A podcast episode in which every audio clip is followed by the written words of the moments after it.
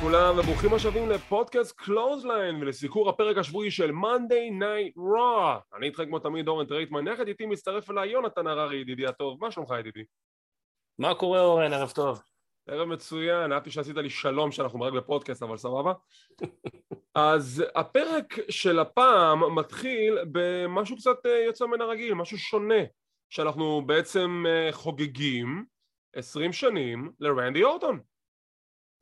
ובוא נזרוק על זה כמה מילים. תשמע, 20 שנים לא בא ברגל, וזה לא סתם 20 שנים, זה בדיוק 20 שנים. הוא עשה את הופעת הבכורה שלו ב-WWE ב-25 באפריל 2002. התאריך של רוע אתמול היה 25 באפריל. אז יצא בדיוק 20 שנים. ומה אנחנו נוכל להגיד ועוד לפאר את הקריירה של The Legend Killer ב-20 שנים שעברו מאז הופעת הבכורה שלו, עם כל מעלליו לרחבי ההיסטוריה, The Evolution, Legacy, the, the Apex Predator, אלוף עולם, uh, מרביץ uh, לאנשים בראש, RKO's all over, מה עוד אפשר להגיד על רנדי אורטון? ושכחת דבר אחד, שזה גם היה בעיר שהוא נולד בה. וזה היה בעיר שהוא נולד בה, אנחנו עוד הגענו לתוכנית, אני מדבר כאילו בכללי על אה, רנדי אורטון. מה זיכרונותיך הטובים יותר מרנדי? אני מת עליו, אני תמיד אהבתי אותו. לא יודע, את כל הקרבות שאני אוהב, כי הוא, הוא פשוט טוב. בדיוק היום ראיתי באיזה קבוצת וואטסאפ אנשים אומרים ש, שהוא לא טוב על המיקרופון והוא לא מספיק ורסטילי, אבל לא כל מתאבק חייב להיות מתעופף מהאוויר וחיית מיקרופון. שוב, זה לא שהוא גרוע על מיקרופון, אבל יש לו את הפלוסים, את המינוסים שלו, הוא סך הכל אבל לדעתי אחד המתאבקים הטובים. אני אה, אגיד ככה, קודם כל מבחינת הפרומואים שלו הוא מצוין. רנדי אוטון יודע לעשות פרומו, הוא אחלה דמות, והוא תמיד יודע לעשות את הקו הזה שמפריד בין היל לפייס. עכשיו, הבעייתיות של רנדי אורטון מבחינת האנשים שלא אוהבים את הסגנון שלו בזירה, זה שיש לו סגנון מאוד מאוד משעמם. זה מאוד מתודי. כשהוא עושה קרבות בתור היל, אז הוא תמיד יעשה הדלוק, קוראים לו מלך ההדלוקס. זה מה שהוא עושה, הדלוקס. בגלל זה הוא מאוד משעמם בזירה כשהוא היל והוא מתודי והוא עובד על היריב שלו וזה יכול להגיע לנקודות שזה נורא נורא משעמם אבל כשרנדי אורטון הוא face אז לרוב הוא לא עושה את הדברים האלה כי הוא זה שמקבל את ה offense ואז כשהוא עושה את הקאמבק הקהל מתלהב בגלל זה אני אישית יותר נהנה מרנדי אורטון שהוא face מאשר heel אבל הרבה אנשים דווקא חושבים אה, בניגוד למה שאני חושב שמעדיפים אותו בתור heel נבל אבל בתור face הוא משעמם אותם. אני דווקא, אני חושב שהוא מהבודדים שאין לי בעיה איתו בתור face או בתור heel. כי הוא פשוט עושה את זה טוב. בדיוק, הוא יכול לעשות מה שהוא רוצה, איך שהוא רוצה, מתי שהוא רוצה ואני פשוט נהנה מכל אחד מהתוצאות שלו. הוא גם אף פעם לא... יש הרבה שהם הופכים להיות heel או face אז גם הגימיק משתנה קצת או משהו הוא תמיד נשאר אותה דמות. פחות או יותר, כן. זה כן, אני פחות או יותר אותה דמות, פשוט או שאוהבים אותו או ששונאים אותו. נכון. אבל הוא עדיין אותה דמות. ויחד עם כל ההצלחה שלו לאורך 20 שנים של קריירה ב-WWE הוא כיום המתאבק הוותיק בחברה, אם אני פחות או יותר מרפרף את זה בראש, והוא למעשה הגרסה החדשה של האנדרטקר מבחינת הבחור הוותיק שבחברה, זה שמוביל את החבר'ה הצעירים לשלב הבא בקריירה שלהם ולעולם לא נשכח לו שהוא שרף בן אדם בחיים ורצח מישהו. טוב לא נשכח את דה פין לעולם, אני לעולם לא אשכח את זה. טוב בוא ניכנס לתוכנית. התוכנית התחילה כמו שאמרתי עם חגיגות 20 שנים לרנדי אורטון רידל בתוך הזירה. יש לנו את כל הסגל של Raw מכתר את הזירה heelים ו faceים שזה מאוד שבירת מוסכמות, זה מאוד מאוד לא מקובל, אבל היי, hey, זה חוגגים לרנדי אורטון, אז מה אכפת לנו מ kayfabe? רידל מציג את אורטון, יש לנו חבילת וידאו נהדרת שרק WWE יודעים לערוך, נכנס לזירה, מודה לרידל, מודה לקהל, ואז הוא אומר, במקרה אני נולדתי פה בנוקסוויל טנסי, מי היה מאמין? איזה צירוף מקרים מלבב. Shocking. Shocking. ותודה רבה לכולם, ותודה רבה לכל מי שהדריך אותי, טריפל אייץ', ג'ון סינה, מיק פולי, אנדרטייקר, לא אמר כלום על דה ראק, אז סתם אני צוחק, לא צריך להגיד דה ראק, כי זה לא קשור אליו רוח. אה, לא אמר כלום על בטיסטה, זה עצבן אותי. אני חושב שהוא הזכיר אותו. אמר על בטיסטה. אני חושב שהוא הזכיר את בטיסטה, לא? לא שזכור לי. אני רק מדבר על המנטורים שלו, ריק פלייר, טריפל אייץ', אני לא זכרתי שהוא אמר בטיסטה. אם הוא אמר בטיסטה אני מתנצל, אם לא, לא פייר, בטיסטה גם כאן היה חלק מ Evolution. anyways, הוא אומר, אני אחרי עשרים שנים יכול להגיד לכם שאני עכשיו במצב שאני הכי הרבה נהנה, נהנה בו בקריירה שלי, במיוחד בגללך רידל, אתה אחלה גבר, בוא נעשן משהו מאחורי הקלעים אחר כך. ורידל מפתיע אותו עם הפתעה נוספת, שיש עוד מישהו שרוצה להגיד לו שלום, ולתת לו את הכבוד שלו, וזה בחור שהוא מכיר, בחור שאתה היית סוג של מנטור שלו, זה קודי רודס, בסדר? הכניסה הראשונה שלו לערב. כן, גיחה ראשונה. קודי רודס, יש את העשן, יש זיקוקי דינור, נכנס לזירה, יש את המוזיקה של American Nightmare, מחבק את רנדי, הם פשוט רצו למצוא תירוץ להשמיע את המוזיקה של קודי רודס, זה הסיבה שהם עשו את זה.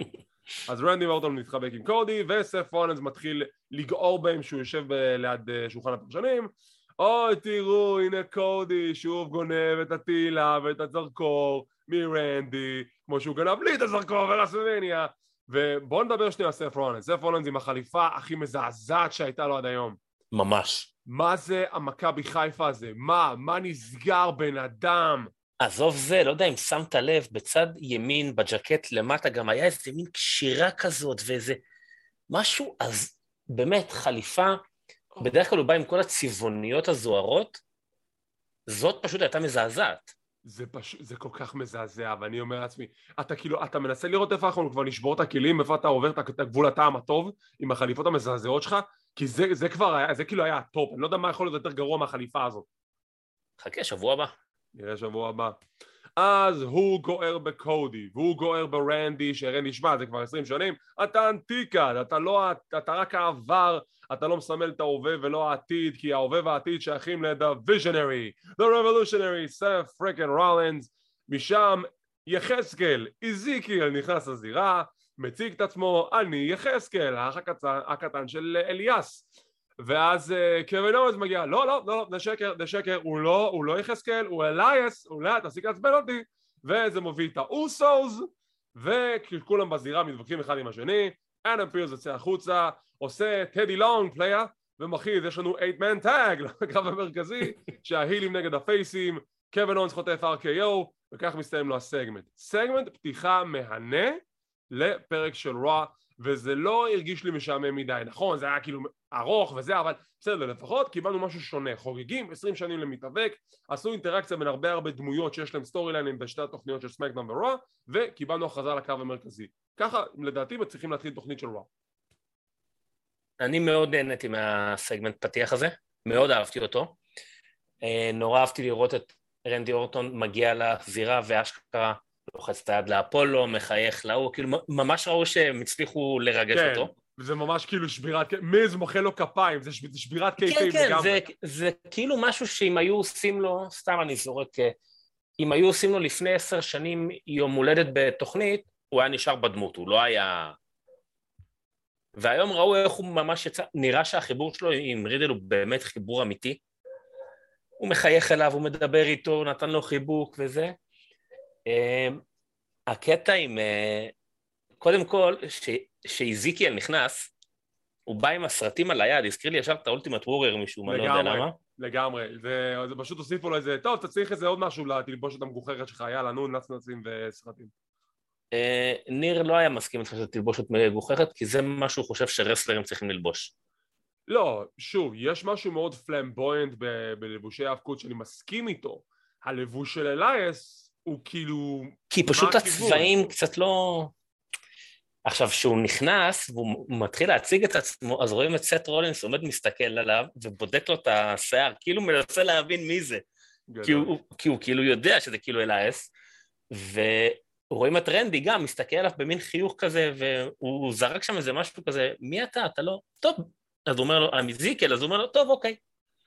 כן, הוא כאילו זורם עם הקטע עם אה, קווין אורנס, אני פשוט חולה עליו. הוא פשוט לוקח את המיקרופון, הוא כאילו נכנס בעצבים, די עם ההצגות האלה, כאילו מה יכול להגיד, די, אבל זה לא הוא, תשחררו, חלאס. אני זרקתי הערה ביוטיוב, קווין אורנס הוא אוצר לאומי ב-WWE. אה, יש national treasure אחד.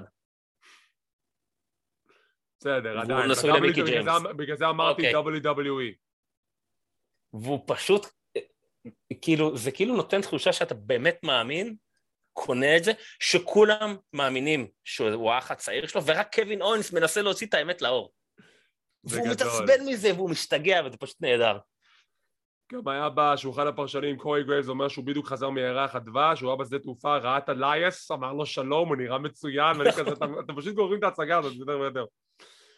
טוב, אז יש לנו את ההכרזה לקרב המרכזי, משם אנחנו עוברים לקרב הראשון. לפני הקרב אנחנו רואים כזה גיחה קטנה של ראש העיר של נוקסוויל טנסי, גלן ג'ייקובס, הלוא הוא קיין, מדבר עם ביאנקה בלר, כי היא גם כן מנוקסוויל טנסי, והקרב הראשון של הערב, קרב על אליפות הנשים של Raw, סוניה דוויל נגד ביאנקה בלר.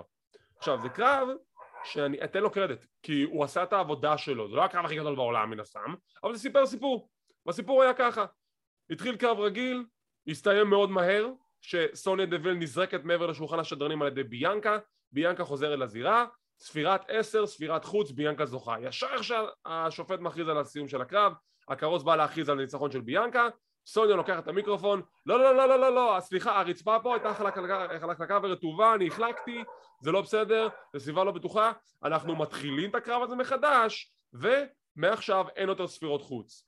אוקיי, הקרב נמשך עוד כמה שניות, הן מכסחות אחת את השנייה, ומשם סוניה תוקפת את ביאנקה עם כיסא, ושוב, פסילה, היי, ביאנקה זוכה, לא, לא, לא, לא, סליחה, סליחה, לא מקובל עליי, אה, אה, ביאנקה השתמשה בנשק לא חוקי, השיער שלה, זה לא בסדר, אז עכשיו אנחנו עושים גם בלי ספירות חוץ וגם בלי פסילות.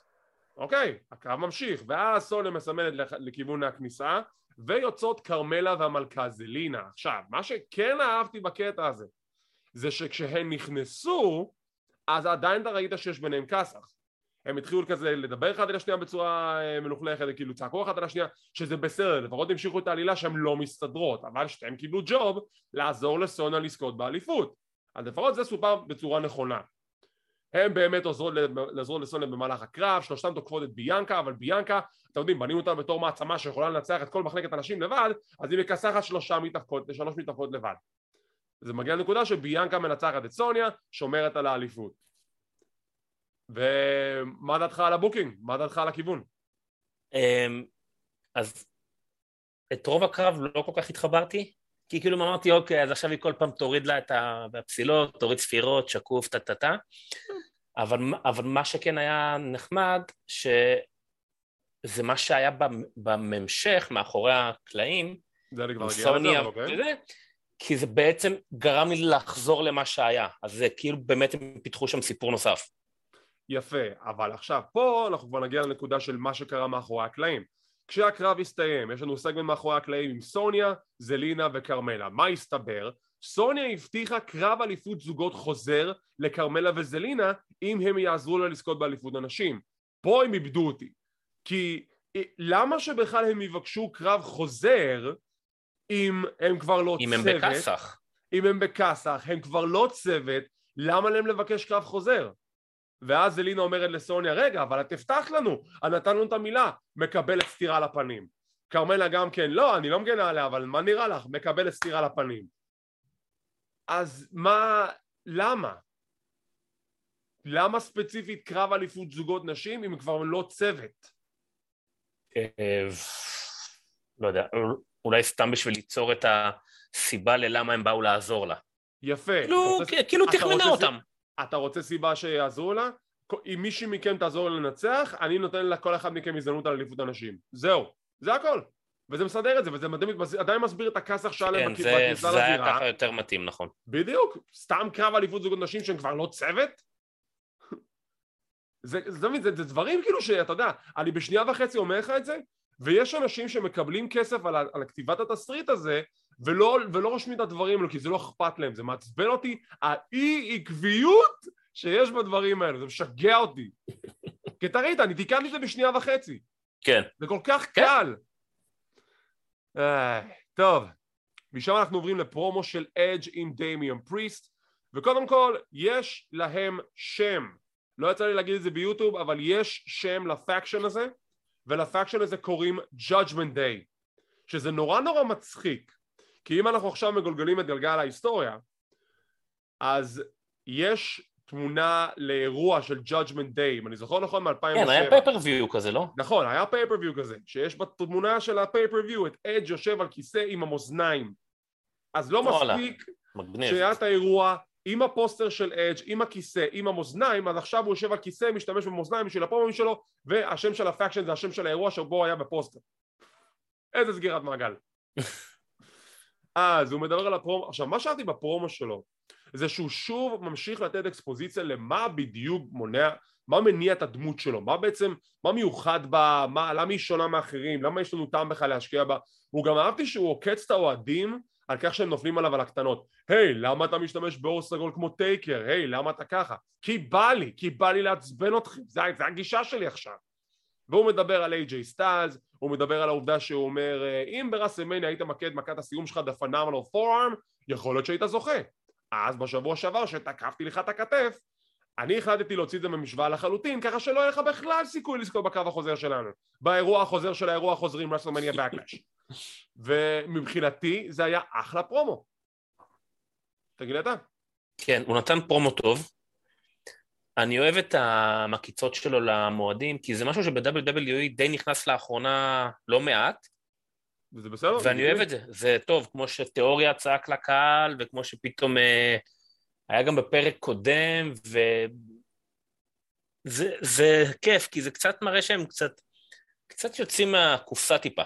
תשמע, זה נכון שלפי לפי תסריט אתה אמור להיות תפקיד מסוים, אבל זה טוב להתריס את הקהל אם אתה היל. זה יוצר היט, יש דרך טובה מאוד נכון, לעשות את זה, נכון. ואדג' ותיאוריה ומיז יודעים איך לעשות את זה. נכון, והם עושים את זה טוב, והוא גם עשה את זה טוב. אמ, אני אוהב את המסברים שלו, כי זה גם גורם לך קצת פתאום לחזור אחורה בזמן, לחשוב, Mhm. ללכת לקרוא פתאום מה היה וכו'. אני רק מקווה שהכניסה שלהם תשתנה, כי הכיסא הנושא הזה, אנחנו נדבר על זה, אנחנו נדבר זה על זה. הכניסה נורא ארוכה. אנחנו נדבר על זה. איי, משם אנחנו מקבלים קרב של ויר מהן, ונגמר הקרב של ויר מהן, הוא פשוט מכסח את זה ג'ובר. עכשיו, מבחינתי, זה אותו דבר מה שעושים עם גונטה, שזה בסדר. תנו לו ג'וברים, שיכפכף אותם, שיבנו אותו בתור מעצמה, ונראה מתי הוא ייכנס לפיוד הראשון שלו, כנראה נגד ריי מיסטיריו, אני מנחש, אולי ברסלמניה בקלאש, אולי לא. נחכה ונראה, אני חושב שעושים פה עבודה טובה בבנייה של הוויר נגד ג'וברים. האמת שבדרך כלל אני לא אוהב את הקטעים האלה, אבל פה הם באמת עושים את זה טוב, כי, כי כל אחד מהם כבר עושה את זה פעם שנייה, שלישית ברצף, אז זה באמת גורם לך כבר אה, להגיד, אוקיי, הוא, הוא, הוא, הוא באמת מפלצת, אבל מי יבוא להתמודד מולו? בדיוק, ועכשיו אתה יודע שוויר כבר תקף את משפחת מיסטריו, אז יש לו feud מוכן. ב SmackDown כן. לעומת זאת, גונטר עדיין לא התחיל את ה feud הרציני הראשון שלו, ואתה נכון. מחכה לראות מי יהיה הקורבן הראשון. אני רק תוהה, אבל למה לא...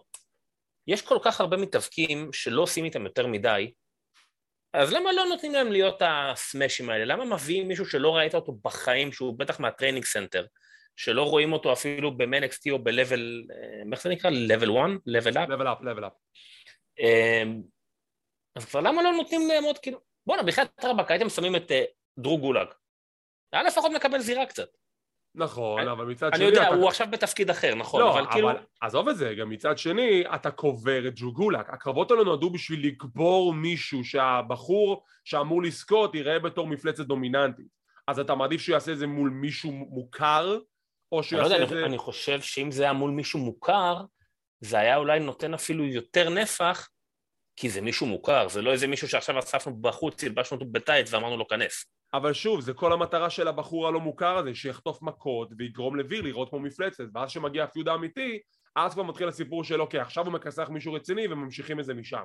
זה, זה, זה טקטיקה מאוד מאוד ידועה בעולם. אוקיי, סבבה, מקובל. כן. יש לנו ריאיון קצר עם בובי לשלי מאחורי הקלעים שהוא כזה נראה כאילו הוא עומד להילחם נגד מישהו, עושה כזה אגרופים, והמראיינת שואלת אותו למה אתה מתכונן לקרב, יש לך הורדת ידיים? אז הוא מסביר לה, תשמעי אני מכיר את MVP לא מזמן, לא מאתמול, אני לא סומך עליו, אני לא סומך על אומאס, אני יודע שאני הולך להיכנס פה לקרב ולא רק להורדת ידיים, אני מכין את עצמי מראש, מכין את עצמי מנטלית, מכין את עצמי זה, בהייפ. ואנחנו ניגשים לתחרות הורדת הידיים בין בובי לשלי לאורמאס. לפני הקרב MVP עושה פרומו על אורמאס, משבח אותו, מפאר אותו, the colossus שהוא, ולשלי מגיע, יש להם הורדת ידיים, כל ההורדת ידיים MVP חופר בראש ומנסה לבלבל את לשלי, אתה הולך להפסיד, אתה אפס, אתה אפס, אתה אפס, לשלי מנצח. שזה מן הסתם התוצאה ההגיונית. עם סיום התחרות הזאת, אומאס תוקף את לאשלי, מכסח אותו, מטיח את השולחן שעליו הם עשו את הורדת ידיים בתוך לאשלי, זה נראה נהדר, ובהמשך התוכנית הם מקבלים את ההכרזה, קרב חוזר, באירוע חוזר של האירועים החוזרים, WrestleMania Backlash, לאשלי נגד אה, אומאס. עכשיו, יש רק שאלה אחת לגבי הקרב הזה. אומאס כבר הפסיד ב WrestleMania. ההילטרן הזה נעשה על ידי MVP כדי להעצים את אומאס. אבל לי זה נראה שלאשלי הולך לנצח את אומאס פעם נוספת. האם אתה כן רואה את... עכשיו, האם אתה רואה את אומאס מפסיד פעם שנייה ברציפות או שהפעם אומאס משיג את הניצחון בעזרת MVP? אז זה מה שאני בדיוק רציתי להגיד לך, מי, מי, מי לדעתך ינצח ולמה אני באתי לשאול את זה?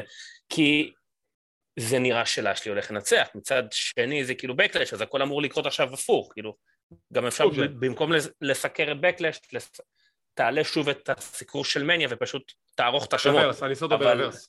כן, אבל זה באמת נראה שהוא הולך לנצח, ו... אז מה עשית עם מומאס? כי הוא גם הפסיד את הקרב בכורה שלו במניה. הוא הפסיד את הבכורה אמ, שלו, אה, לא בדיוק את הבכורה, בתור כאילו זה. הוא הפסיד לא, את הקרב הראשון, הפיוד הראשון הגדול שלו בתור קרב יחידים ב WrestleMania, אבל... לא, אני, אני מתכוון על ההופעת בכורה במניה, כאילו. המניה אה, הראשון לא, שלו. למה הופעת בכורה במניה? WrestleMania 37, איי.ג'יי סטיילס, אליפות הזוגות. כן, אבל יחיד אני מתכוון. הוא יחיד, בסדר. אה, כן, אוקיי, בסדר. אותו, בנו את אומאס, אה, זה, בנו את אומאס בתור מעצמה במשך עד WrestleMania. נכון. והנה הוא הפסיד ללשלי, שזה בסדר, כי לשלי היה בחור נכון לנצח אותו. אבל נכון, אבל עכשיו, אבל עכשיו אם בעצם הוא מפסיד עוד פעם, אז מה עשיתם בכל הדרך הזאת? מצד שני, אם תיתן עכשיו ללשלי להפסיד, כי בונים אותו שהוא הולך לנצח. אז תראה, איך שאני מנחש וחושב, לדעתי אומאס, אומאס, עמוס, חומוס, עמוס. סתם. אומאס מנצח את לשלי בעזרת MVP כי זה הקלף שמשנה את המשחק ויהיה להם קרב נוסף אחרי זה כנראה בהלן הסל אם אני זוכר נכון שזה האירוע הבא שבו בעצם לשלי כאילו שלא יהיה הפרעות. לשלי מנצח את אומאס, ככה אני רואה את זה. כי לשלי יכול להרשות לעצמו להפסיד את הקרב הזה אומאס צריך את הניצחון על לשלי ואז יהיה להם עוד קרב אחד בהמשך הדרך בהלן הסל אולי אפילו בתוך הלן הסל, who knows? לדעתי זה יהיה בתוך הכלוב, כי זה כאילו תהיה הדרך היחידה ש-MVP לא יכול להתערב ולהפריע. כן, ראינו איך זה עבד בעבר שלאשלי ניחם נגד מקנטייר בכלוב ש-MVP לא אמור להתערב, והוא עדיין להתערב, אבל בסדר, נגיד. איי, שיהיו בריאים. טוב, משם אנחנו עוברים, וואו, זה, זו אולי הנקודה הכי שנואה עליי בכל התוכנית. אנחנו מקבלים קרב זוגות. תמינה ואקירה טזאווה נגד דיינה ברוק ורג'י, שאר-טרות' השופט המיוחד. בואו תסבירו לי למה חמשת המתאבקים האלו עדיין באותם סגמנטים ו storyline כבר שנתיים וחצי. באמת, די, נמאס לי כבר. אחרי שבוע שעבר שהייתה חתונה גרנדיוזית, חשב, אוקיי, זהו, אפשר לסיים את זה. לא, ממשיכים את זה עוד. אר-טרות' עכשיו יועץ נישואים, שהוא מנסה לעזור להם להישאר ביחד לשני הזוגות האלו, יש להם את הקרב, הוא מגוחך כמו תמיד, בסוף אקירה ותמינה מנצחים שאקירה מצמיד את רג'י ובסיום הקרב הוא מנסה להצמיד את אה, דיינה ברוק, לא מצליח, תמינה תוקפת את דיינה ברוק, זה גם כן לא עוזר, ארצ'וף מנסה כביכול לעזור לדיינה ואז הוא מגלגל אותה לספירת שלוש שהוא בעצמו סופר את הספירה כי הוא השופט אבל זה רק ספירת שתיים. זה הקטע דיינה... הכי טוב שהיה בקרב. כן בדיוק. ואז דיינה אומרת אבל אני שמחתי עליך.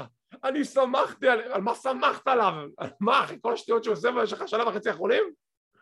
ואני אומר לעצמי די, די, אני מבין את הקונטקסט של האליפות תתנו לי אנשים אחרים שמישהו ייקח את האליפות מהחמישה אנשים האלו כבר די תראה, מצד אחד אני מודה שראיתי את הקרב הזה בא אז שמתי אותו ברקע כי כבר די מיציתי את זה כבר אי אפשר לפחות יש שם לא מעט מתאבקים שמקבלים זמן במה ומצלמה.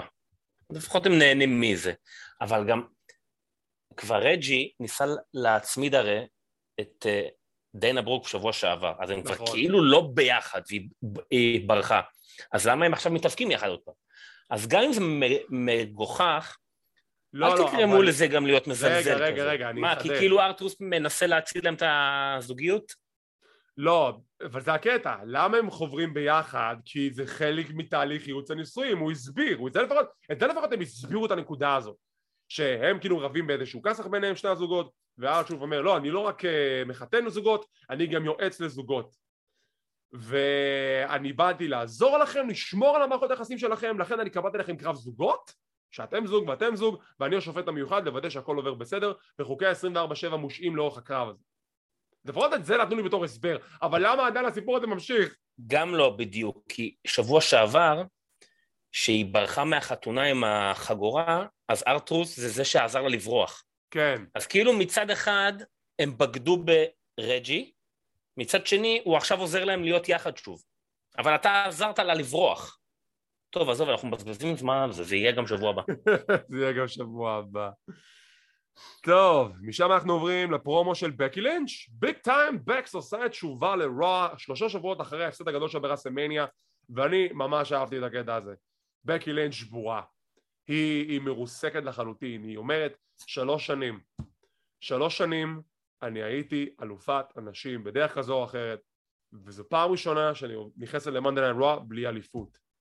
אני, אני לא עומדת בזה, אני, אני, I'm a nervous wreck, אני, אני, אני ארוסה לחלוטין, אני כבר לא יודעת מי אני, מה אני. ו... ואז היא כזה מסתובבת, היא מקבלת כזה סוויץ' ואז היא אומרת רגע אחד, רגע אחד אני יודעת איפה אני, אני בתחתית וזה בסדר, כי מהתחתית אפשר רק לעלות למעלה. זה סיפור החמלה שלי, this is my redemption story. זה מסע החזרה שלי לגדולה של בקי כמו שרק אני יודע לעשות את זה כמו שכבר עשיתי בעבר. ואני אעשה את זה ואני אחזור למעלה. ואסקה חוזרת. סוף סוף. קיסרית המחר חוזרת ל-WWE חוזרת ל-Raw מפריעה לבקי אומרת את המשפטים שלה ביפנית אני לא יודע מה היא אומרת ואז היא פשוט אומרת לבקי I will stop you because no one is ready for Asuka מדהימה מדהימה מדהימה. בקי, היא כזה נותנת לה כזה נגיעה על, על האף. בקי מנסה להכות אותה מפספסת אוסקה מנסה להכות את בקי ומפספסת. בקי בורחת וזה הפיוד הבא. אוסקה נגד בקי כנראה ברסמניה בקלאש זה לא קרב חוזר אנחנו, אנחנו נסלח על זה. ויאללה let's go זה, היה טוב אני אהבתי שבקי נכנסת היא באמת הייתה נראית שבורה עם התסרוקת הזאת נראית שבורה בלי הבעות פנים כמעט היא עשתה את זה טוב אני, אני נורא הופתעתי שאוסקה חזרה, כי קודם כל אני בכלל לא הבנתי לאן היא נעלמה. ולא שמעתי את המוזיקה שלה כל כך הרבה זמן, שזה כאילו המוזיקה התחילה ואני אומר, מה זה מוכר לי? ואפילו מאוד הופתעתי מזה. איך היא נכנסה בקטע קצת קומי, פשוט נכנסה וצחקה עליה ונהנתה מכל רגע שהיא הייתה איתה בזירה קצת. וכן, זה הולך להיות קרב טוב, אני מחכה לו. זה יהיה קרב מצוין וזה בדיוק מה שבקי צריכה עכשיו אחרי שהפסידה את האליפות קרב גדול מול כוכבת גדולה והשאלה הגדולה אבל מי מנצחת אוסקה שחוזרת או בקי שהפסידה לפני חודש את הקרב הכי גדול בקריירה שלה אה, בקי כנראה שבקי אבל נחכה ונראה אני מת לדעת הם באמת לא יודעים אנגלית כל המאפייתים ששם? תראה, היא יודעת אנגלית עד נקודה מסוימת, אבל לדבר, יש הבדל בין להבין אנגלית לבין לדבר שוטף אנגלית. כמו למשל שאני יכול להגיד לך שאני נגיד מבין דברים ברוסית, אבל אם עכשיו אני מדבר רוסית זה יהיה כאילו רוסית שבורה לחלוטין. לא, לא בקטע אם היא מבינה או לא. הרבה מאוד מהמתאבקים היפנים, אתה לא שומע אותם אפילו אומרים יותר ממשפט וחצי, זה כאילו נותן קצת תחושה שהם בכלל לא יודעים אנגלית. עכשיו, הם... אתם שוב, גרים שם, חיים שם. שוב, אני לא אומר יש... להם להריץ פרומו, אבל... שוב, יש, יש, יש, בגלל זה ההבדל בין הבנה, הבנת השפה לבין לדבר את השפה. אתה יכול להבין את השפה ופשוט להתנהל במילים מאוד פשוטות, או שאתה ממש הולך לדבר עם מישהו שיחה עמוקה וזה. אם עכשיו נגיד לצורך העניין אני צריך לשבת עם, לדבר שיחה ארוכה עם אסקה, רוב הסיכויים שזה לא יהיה, זה לא, זה תהיה שיחה שבורה. אני מנסה מנקודת הנחה שהיא לא דוברת אנגלית פלואנט, אבל היא מבינה אנגלית. איך כל הכוכבים היפנים מתקשרים מתפקידים אה, באמריקאים בתוך הזירה? נכון, כן, כנראה. על אותו עיקרון? alright, יש לנו פרומו קצר מאוד של ה Street Profits שפחות או יותר אומרים אחרי קרב האליפות הזוגות ב WrestleMania Backlash אנחנו הבאים בתור. נהדר, עשיתם את העבודה שלכם, קיבלתם, החתמתם כרטיס, יצאתם מהבניין. קרב הבא, פין בלר נגד דמיאן פריסט שעכשיו בוא נדבר על הכניסה של אדג' אני לא יודע מה איתך, אני אהבתי את זה, זה היה מדהים הוא יושב על הכיסא שלו, יש כזה מין פלטפורמה שמובלת לכיוון הזירה, זה נורא נורא איטי, והכניסה, המוזיקה, האורות הסגולים, המסך עם הכנפיים השחורות, זה היה סופר מגניב, אני ממש אהבתי את זה, לא יודע מה הבעיה שלך, אני אהבתי על זה. לא, לא שלא אהבתי את זה, אני פשוט חושב שזה היה ארוך מדי. מה אכפת לי? מה אכפת לי? זה כניסה של אנדרטקר יותר טובה? כניסה של אנדרטקר זה שעה וחצי. כן, גם לא, נכון. אוי. שמע, זה בסדר שאתה לא נהנית מזה, אני נהניתי מזה, אני אהבתי את הפרזנטציה.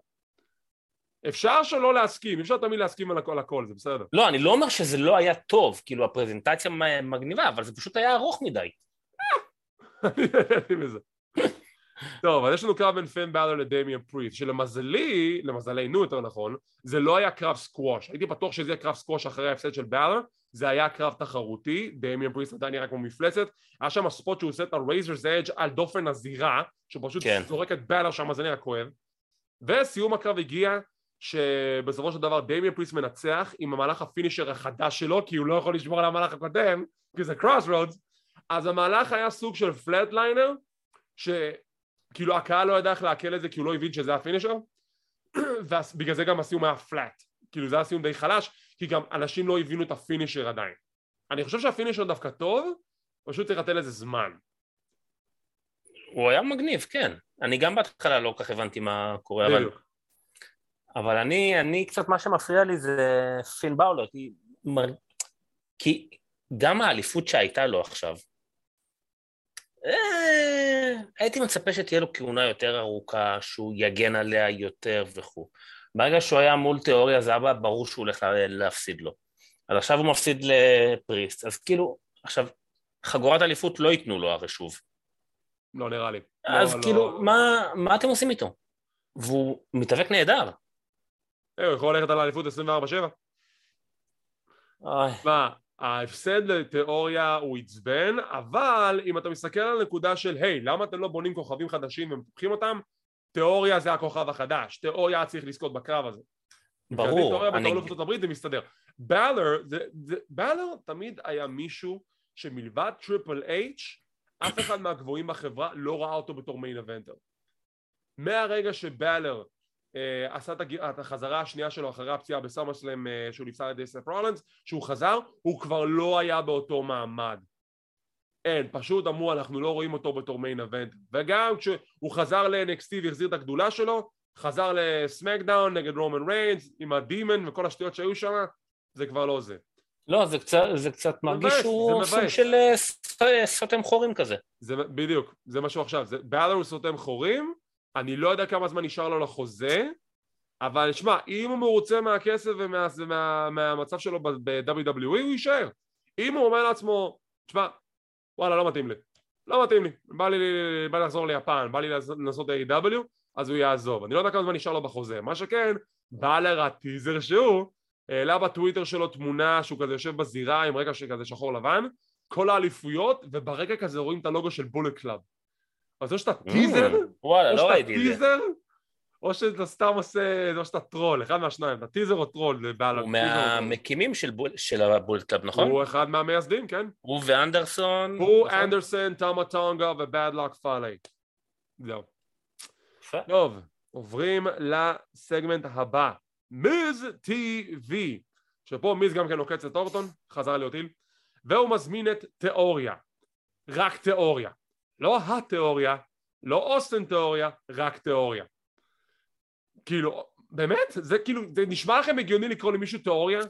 למה אין לו שם פרטי? תחזירו לו את השם הפרטי. אז הוא, הוא מגיע לזירה, יש לו דווקא ממש, רואים את הבאדי באדי, יחסי באדי באדי בין אה, מיז לאוסטן תיאוריה, ואוסטן משבח את ההישגים של דה מיז, ומיז אומר לו דבר אחד, תקשיב, אתה צריך להבין, אתה צריך להבין ולהפנים שאתה אלוף ארצות הברית. אתה לא צריך לעשות דברים שטותיים כמו אתגר פתוח אם מישהו רוצה הזדמנות על האליפות הוא צריך להרוויח אותה. משהו שאני מסכים איתו דרך אגב. וברגע שהוא מסיים את המשפט מוזיקה מוכרת מוסטפא עלי חוזר ל Monday Night Raw וזה כל כך לא צפוי בגלל העובדה שמוסטפא עלי לפני נגיד שלושה ארבעה חודשים יצא בפומבי, אמר בטוויטר, חבר'ה, אני רוצה לעזוב, וסירבו לו. אז הוא ישב בבית שלושה ארבעה חודשים, וכנראה שלא הייתה לו שום דרך לצאת מהחוזה, אז אם הוא חזר, כנראה שהם הציעו לתת לו הצעה משכנעת מספיק בשביל לחזור, או שהוא אמר לעצמו, וואלה, אתה יודעים מה, נמאס לי לשבת בבית. אחד מהשניים. הוא נכנס לזירה, והוא מקבל כל כך הרבה עקיצות. תגיד, לא, אתה לא זה שלקח את הכדור שלו והלך הביתה? מיז אומר, היי, אתה עדיין עובד פה? אה, לא, יש לי אחד. אתה מופסה, אתה אח הצעיר של מוסטפא, ואני נפלתי על זה היה ענק. זה היה גאוני, איזה זינגר גאוני מצד מיז, זה היה כזה טוב. מוסטפא, אתה יודע, מחייך, צוחק פה ושם, מתגרה בתיאוריה, אומר לו, תקשיב איזה מין אלוף אתה, בוא תילחם מולי, תיאוריה מסרב, מיז נכנס ומתגרה במוסטפא, ואומר, או, אם אני הייתי נלחם נגדך, אני הייתי זה, תיאוריה תוך כדי מסמס, אומר, אין בעיה, סידרתי את זה, דיברתי עם וינס, הבחור אישר, אתה נגד אה, מוסטפא עלי, ואז מיז כזה, תודה, תודה רבה באמת, ויש לנו קרב, מיז נגד מוסטפא עלי, קרב סבבה, נחמד מאוד, והסיום הגיע ב roll-up שבדרך כלל אני שונא, אבל לפחות מוסטפא עלי היה מאוד יצירתי ב roll-up הזה. זה roll-up שבצורה שאף פעם לא יצא לי להתקל בה. לא ראיתי אותו אף פעם ככה, כן. כי הוא גם סוג של נעל אותו עם הרגל שם כזה. כן, כן, בדיוק. עכשיו, לפני שנדבר על מה שקרה בסוף הקרב, אחרי הקרב, בואו נדבר על החזרה של מוסטפא עלי. בן אדם יוצא בפומבי מול WWE ואומר, חבר'ה, אני רוצה, לש... אני רוצה שחרור. הוא לא מקבל את זה. יותר מזה, היה האשטג Free עלי. Free עלי. ואתה מסתכל על הסיטואציה שהוא חזר אליה, ואתה אומר לעצמך כאילו, וואו, אם הוא הסכים לחזור, כנראה שזה הולך להיות משהו טוב. כי אין מצב שהוא סתם יחזור לאותו מצב שהיה בו מקודם. אז מבחינת הקרב הוא ניצח, ועכשיו אני אדבר על מה שקרה אחרי הקרב, שבסיום הקרב צ'מפה תוקף אותו. לא תומאסו צ'מפה, זה צ'מפה. רק צ'מפה. הורידו לו את השם הפרטי. זה just צ'מפה. כן. אז לזה הוא חזר? לפיוד מול צ'מפה, שאני בעד, אבל כאילו, זה, זה הסצנריו, זה מה שהחזיר אותו. או שזה באמת כמו שאמרת, שנמאס לו לשבת בבית והוא רוצה להתאבק. תראה, אני גם הייתי עוקב אחריו ב... באינסטגרם, אז הוא היה היית? מעלה... למה היית עוקב אני אחריו? אני בעצם עדיין. אה. כי אני גם עוקב אחרי אחיו, מופסה. והוא כל הזמן היה מעלה סרטונים שלו כמה הוא מתאמן ועובד קשה, ופה ושם היו גם פוסטים עם כל מיני, אם תאמינו בעצמכם ובדרך שלכם וזה, אז זה גם נתן תחושה שהוא לא הולך לוותר, הוא לא חוזר. נכון. אז בגלל זה זה נורא נורא הפתיע אותי שהוא חזר, ומהרגע שהוא חזר, אני מאוד התרגשתי דרך אגב, כי אני מאוד אוהב את הבחור, ואני רק קיוויתי שלא ייתנו לו להפסיד. והוא לא הפסיד. נכון, והייתי מרוצה מזה, וזה שצ'מפה תקף אותו אחלה, לא כאילו, כל כך הבנתי כן למה, אני מקווה שיסבירו... כאילו הוא ניצח רק בשביל לקבל מכות? לא, כאילו, הייתי מצפה שגם יסבירו משהו. כי צ'מפה הרי ההופעת בכורה שלו ברו הייתה... הייתה רעיון מגוחך עם אלייך. הרעיון המגוחך הזה, שאז בכלל, אני כבר לא זוכר מי, אבל הם נכנסו לו שם והוא בכלל הלך הצידה. כן, יחזקאל נכנס עם אה, וזה, אבנס. ואז הפעם השנייה שהוא מוצג זה שהוא בעצם תוקף אותו out of nowhere והולך, בלי הסבר, בלי כלום. פשוט מוזר. אז אני מקווה שלפחות בשבוע הבא יסבירו על זה. תשמע, אין לי מושג מה הכיוון של מוסטפא עלי, אבל אם הוא הסכים לחזור, כנראה שזה אולי משהו מאוד חיובי לגביו. אבל נחכה ונראה. יכול להיות. הקהל, הקהל גם פרגן לו, הקהל כזה אמר Welcome back, היה צ'נטים, כן, כן, כן. הם התגעגעו אליו, גם אנחנו התגעגענו אליו. טוב, משם יש לנו רעיון עם... אה, אה, יש לנו עוד קטע של גלן ג'ייקובס עם רנדי אורטון. אה, איזה כיף הוא מפגר. ויש לנו רעיון עם ריאה ריפלי, והיא מסבירה למה למעשה היא עשתה את ההילטרן, והיא אומרת, לפני שנה אני זכיתי באליפות הנשים של רע. מאז שהפסדתי אותה תקעו אותי בצוותים עם שותפות בנאליות שמתחת לרמה שלי ואני לא מכונה לזה יותר. איך שהיא מסיימת את המשפט הזה, ליב מורגן תוקפת אותה, יש כסח רציני בין השתיים, זה הוביל לקרב או ברסלמניה בקלאש או בתוכנית מתישהו של רוע, אני בעד, וזו התחלת ההיל טרן של ריה ריפלי. ומבחינתי ריה ריפלי תנצח את ליב מורגן וזה בסדר גמור, כי עכשיו אנחנו בונים מחדש את ריה ריפלי. זה הולך למטורף. כן, יהיה קרב טוב, היא תפרק אותה. ואני לא יודע באמת יהיה שהיא תצטרף לאדג' כמו שהרבה אומרים. אני גם הייתי נותן לה ללכת על, הח... על החגורת אליפות לבד. היא יכולה ללכת על החגורת אליפות לבד, אני כן חושב אבל שהתוספת של אדג' תוסיף לה, לדמות, היא מתאימה ל vibe שם. כן, מבחינת מראה וה vibe כן, היא מתאימה. אה? נחכה לאן זה ולסיום אנחנו מגיעים לקרב המרכזי. 8-man tag player, RK-Bro, יחזקאל וקודי רודס נגד הצוות של The Usos, קווין אוונס וסת' רולינס. לפני תחילת הקרב יש לנו כזה מין שיחה מאחורי הקלעים בין כל ההילים. קווין אוונס עצבני על Alpha Academy על זה שהם לא מוכן לשלם להם כסף על הבדיקה משבוע שעבר. סת' רולינס מדבר עם קווין אוונס, קווין עצבני עליו על זה שהוא לא חבר אמיתי, על ככה שהוא קרא לו שמן בשבוע שעבר בקרב שלו הם נגד קודי. אוסוס מגיעים, אומרים אנחנו צריכים לנצח בשביל אור בשביל רומן. בקיצור שיחה מאוד מאוד משעשעת, מאוד מצחיקה בין כל ההילים, זה מוביל לקרב המרכזי, שאני חושב שאפשר לעשות לזה מינוח אחד, RKO party. וואו. זה היה המופע של אורטון. בן אדם לא היה בקרב 90% מה, מהזמן, מקבל את הטג האחרון ומכסח את כולם. זרק את כולם על השולחן שדרנים. שהוא זורק את קווין אורנס, קווין כזה, הוא נותן לו כזה אגודל בעין, וקווין, Oh my eyes! אוי, זה היה אדיר. זה היה אדיר. קווין אורנס שהוא גונב את ההצגה. ו... you get an RKO, you get an RKO, you get an RKO, you get an RKO, RKO party, רנדי אורטון מצמיד את ג'יי אוסו, הפייסים מנצחים, זה סוף התוכנית, זה היה מדהים, זה היה כל זה כיף, זה משהו ש... זה קרב כזה שאתה מקבל בהאושו בוודאות. אני אהבתי איך גם כולם הכינו לאורטון, איך כל אחד בא והכין לו את ההיל הבא ל... ולראות את רידל ברקע, רידל מתרגש. רואים את ריגל מתרגש שם, זה היה, זה היה פשוט ענק, ואז הספוט של הסיום שהוא קפץ מהחבל העליון והוא תפס אותו עם האקר באוויר, היה נהדר. היה מדהים. ראו שהקהל כבר התפוצץ כאילו, וראו גם כמה רנדי אורטון נהנה, שבדרך כלל הוא בקרבות מאוד מפוקס. ו... Mm-hmm. אבל זה היה טוב, זה היה כיף. זה היה באמת קרב כיף. זה היה קרב מצוין לדעתי, באמת. כן, כן, ש... כן, כן, היה קרב ממש כיף, מאוד נהניתי ממנו. כן. וזה היה סוף הפרק, ובגדול, כמו שאמרתי גם ביוטיוב, זה פרק שממש היה טוב ומהנה, מהבחינה שהוא ממש ממש הרחיב לגבי הרבה סטורי ליינים. נכון. גם, גם בקרב אחד כמו הקרב המרכזי, וגם לאורך הערב. תראה מה קיבלנו בחייאת. יש לנו התקדמות לסטורי ליינים של אליפות הזוגות, יש לנו storyline של יחזקאל וקווין אורנס, סף רולינס וקודי, ליב מורגן וריפלי, אוסקר ובקי לינץ', ביאנקה עכשיו צריך לדעת מי תהיה הטוענת הבאה על הכתר שלה. יש לך גם את עומוס ולשלי דיברת על זה שעשינו את הסיקור של אימפקט יש פה סיפורים אז הנה בבקשה קיבלת כל כך הרבה סיפורים בתוכנית אחת שכבר אני מחכה לראות מה קורה בבקלאש שנכון זה אירוע של אירועים חוזרים אבל לפחות יש עדיין התקדמות סיפורים שזה תמיד טוב מאשר סתם קרב של בלי היגיון בסיפור שטויות בסיפור אי קביעות בסיפור אני מקבל את זה אני גם אהבתי את ה... שזה משהו ש... ששמתי לב אליו ודווקא אהבתי שאיזיקיאל, לא סתם החזירו אותו עם הגימיק הזה שכולם צוחקים על זה, ומאות אלפי ממים רצים על זה ברשת, מדהים, ומה מדהים, לא, ויש שם מדהים. דברים קורים, אבל הם ממשיכים איתו שבוע אחרי שבוע, ואתה רואה שבונים איתו משהו, שלא סתם החזירו אותו עם איזה גימיק דבילי. כאילו, הגימיק דבילי קצת, אבל הם בונים את זה. הם, הם, הם, הם בונים את זה טוב. את זה. אם לא בונים את זה, למה שאני אהיה מושקע בדמות? כי לא מעט פעמים הם לקחו כאלה, שינו להם את הגימיק ואז העלימו אותם, קברו אותם, אבל... אה, לפחות הם מנסים. פה, פה זה בערך פעם שלישית שהוא מופיע, הוא כבר מקבל קרב לצד אה, אה, רולינס, הכוכבים וקודי, הגדולים, כאילו נכון, כל הגדולים. נכון. ואז אני תהיתי לעצמי בסוף הפרק, אם ארקי ברו יפסידו את החגורות בבקלאש, ואז?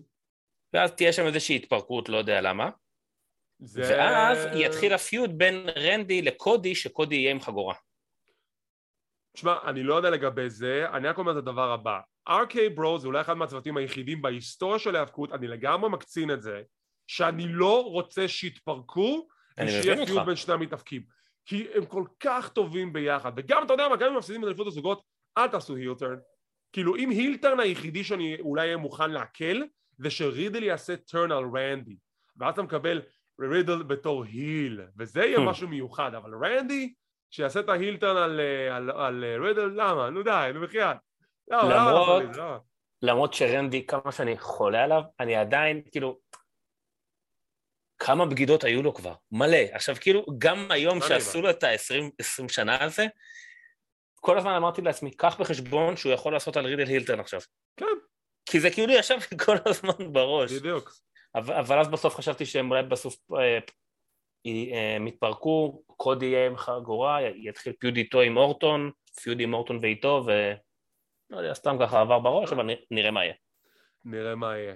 טוב, וזה היה סיקור להפעם, תודה רבה שהצטרפתם אלינו, וכפי ששמתם לב, סליחה, כפי ששמתם לב, מעכשיו סיקורי התוכניות השבועיות יהיו בשני מתכונות, יש את המתכונת ביוטיוב שהיא מתכונת די מתומצתת יותר, יותר קצרה לגבי highlights מהתוכנית עצמה, והמתכונת המורחבת יותר, שזה הפודקאסט שלנו, זו המהות של מה שקלוזליין היה אמור להיות במקור, עכשיו שקצת התפנה לי זמן, יש לנו זמן להקדיש לשני הנושאים האלה בצורה יותר מכובדת, ולכן כל מי שרוצה לשמוע סיקורים יותר מורחבים זה רק בפודקאסט קלוזליין מי שרוצה משהו יותר מתומצת עם כמה פאנצ'ים זה בערוץ היוטיוב שלנו.